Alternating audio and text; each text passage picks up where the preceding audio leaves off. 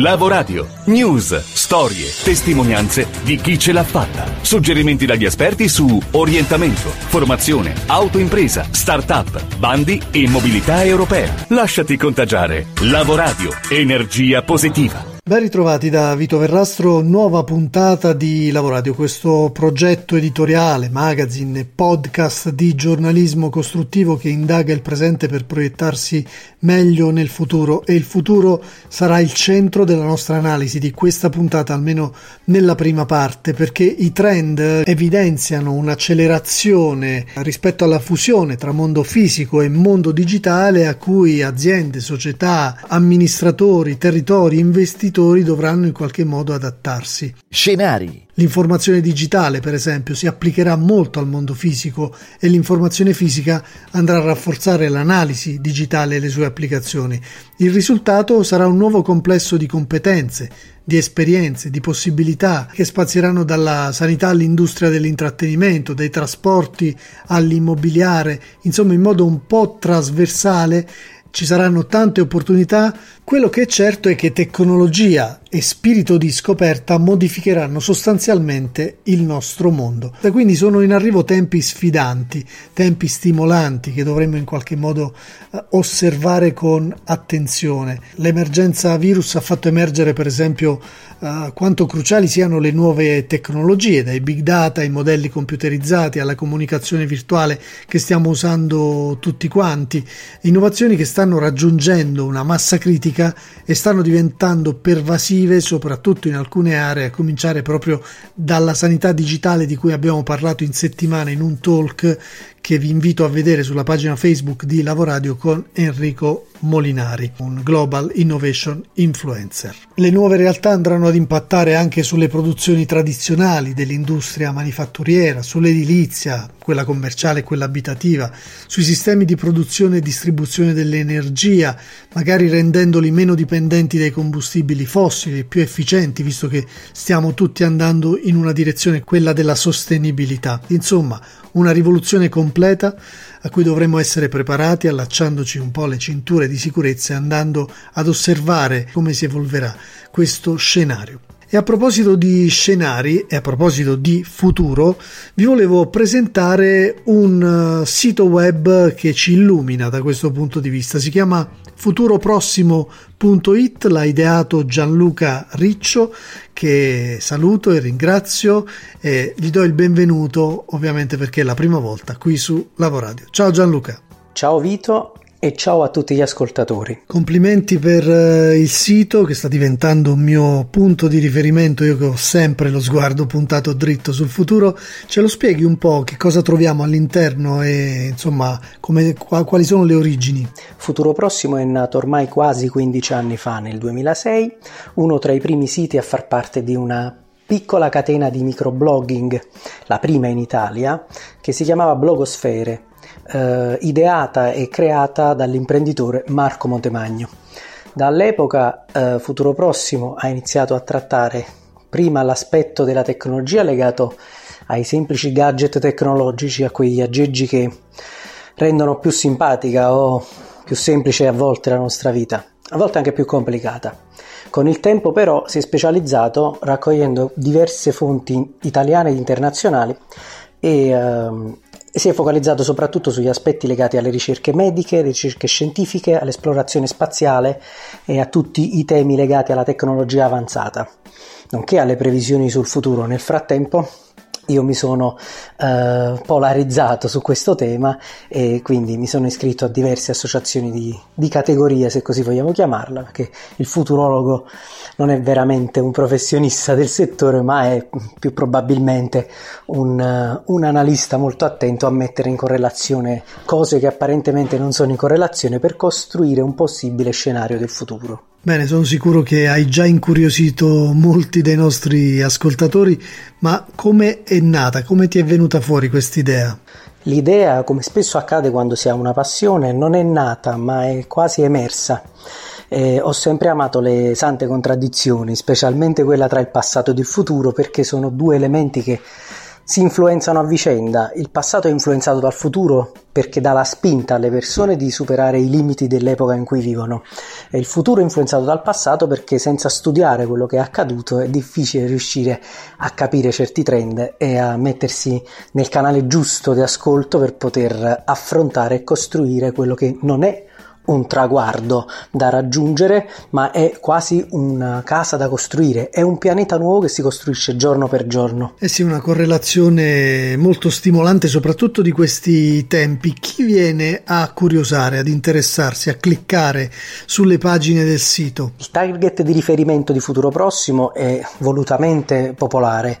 La sfida sempre più difficile di fare divulgazione scientifica e tecnologica è quella di rendere eh, masticabile un argomento, spesso diversi argomenti come quelli per esempio di frontiera avanzati dalla filosofia transumanista ad un pubblico sempre più, sempre più vasto, senza cadere nella tentazione di fare del clickbaiting, per esempio, cioè di fare dei titoli che attirino soltanto l'attenzione ma che non offrano nulla, e sempre con un occhio alle fake news, quindi sempre fornendo tutte le fonti scientifiche di riferimento, anche i paper o le ricerche scientifiche in originale e quindi restando sempre divertenti, tra virgolette, ma rigorosi. Grazie Gianluca, chiudiamo mm, dando un consiglio, un'analisi sostanzialmente, perché soprattutto oggi è importante tenere il nostro sguardo proiettato molto in avanti e sul futuro. Eh, rispondere a questa domanda mi fa immediatamente pensare al contesto in cui stiamo vivendo adesso. La, la, logica che ci ha sfidato dopo questa pandemia di coronavirus e il futuro mai come oggi si pone come un elemento fondamentale perché è l'idea stessa di futuro a caratterizzare il nostro impianto sociale. Nelle epoche passate si viveva molto di più il presente e forse abbiamo vissuto negli ultimi anni in una sorta di limbo, di eterno presente che si ripeteva in maniera rutinaria. Questo brusco cambiamento, inutile dirlo, ha portato tantissime cose negative, della peggior specie ma con sé porta anche una possibilità fondamentale, la possibilità di ripensare il nostro tessuto sociale, di ripensare le nostre città, di ripensare i trasporti, l'energia e tanti altri fattori che potranno costituire il futuro dei nostri anni a venire e soprattutto il futuro dei nostri figli e delle generazioni che, che ne deriveranno. Grazie Gianluca, torna a trovarci e noi verremo sicuramente a curiosare, ad interessarci ai temi che tu proponi. Grazie a te e di nuovo un saluto a tutti. Ci vediamo su futuroprossimo.it.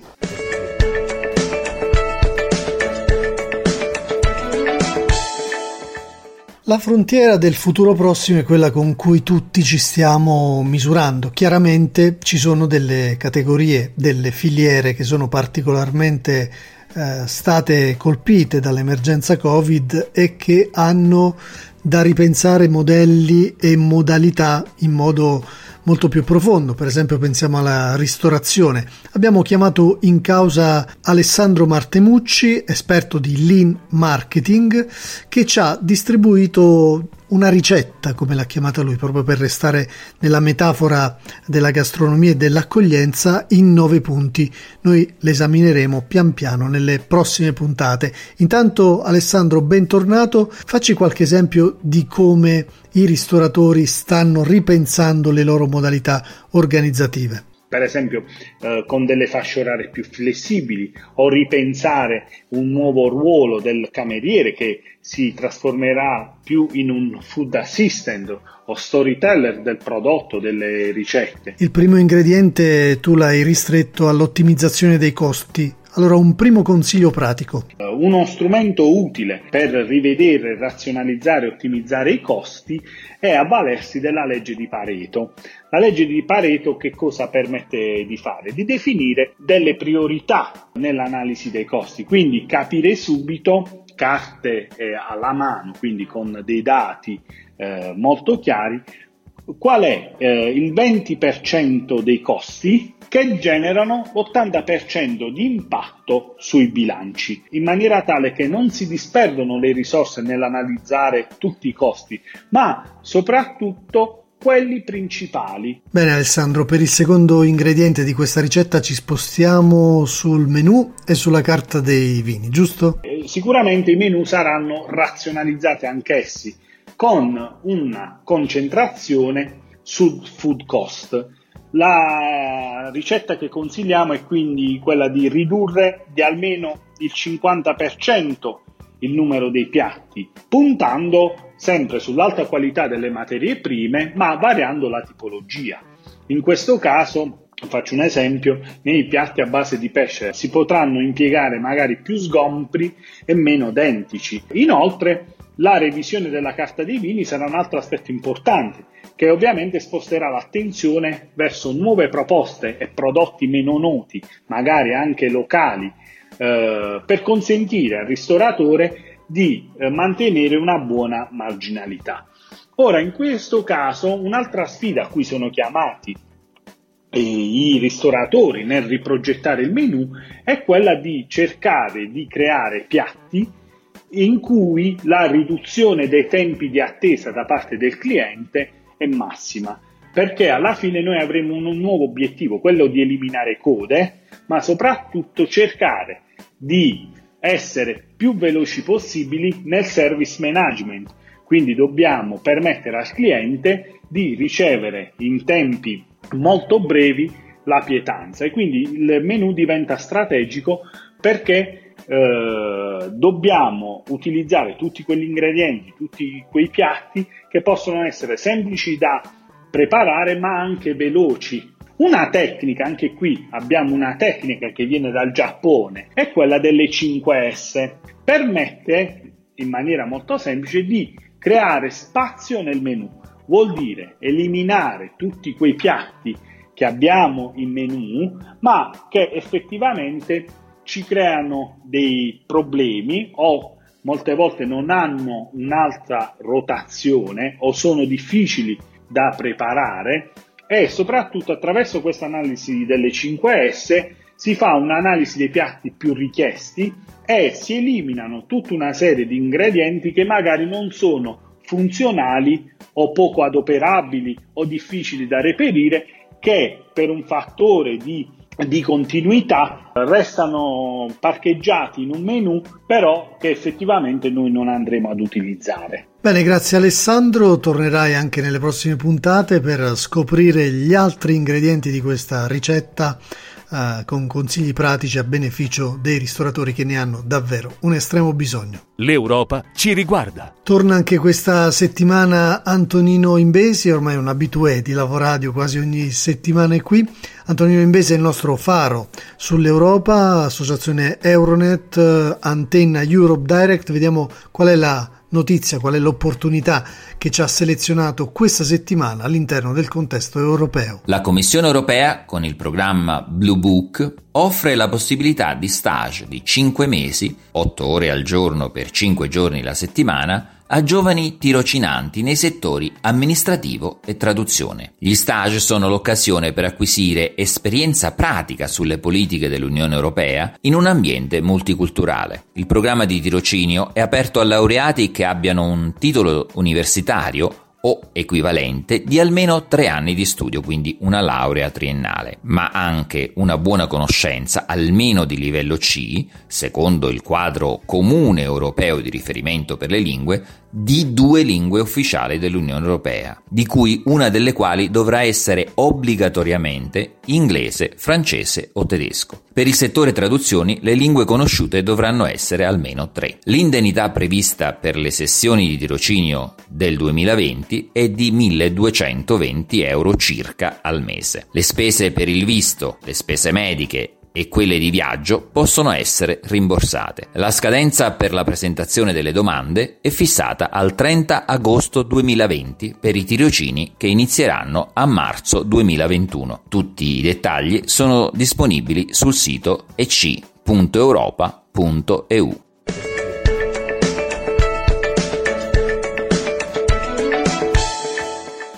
Ultimo segmento di puntata che chiude un po' il cerchio, visto quello che avevamo detto all'inizio, perché è una sorta di ricomincio da me, no? questa fase post-Covid-19. Allora abbiamo invitato per l'occasione Mariangela Tripaldi, psicologa e coach del lavoro che torna sul Lavoradio dopo un bel po' di tempo. Ciao Mariangela. Ciao Vito e ciao a tutti gli ascoltatori di Lavoradio. È un piacere tornare su queste frequenze così positive e costruttive. Allora, quali sono i tuoi consigli rispetto a ciò che abbiamo oh, vissuto, forse subito o forse imparato dalla fase 1? Cogliere e portare con noi nel futuro gli apprendimenti che abbiamo acquisito in questa fase di chiusura, di fermo e di cambiamento totale per tutta la realtà che avevamo eh, sperimentato fino a un momento prima. Un nuovo modo per eh, vivere la vita di tutti i giorni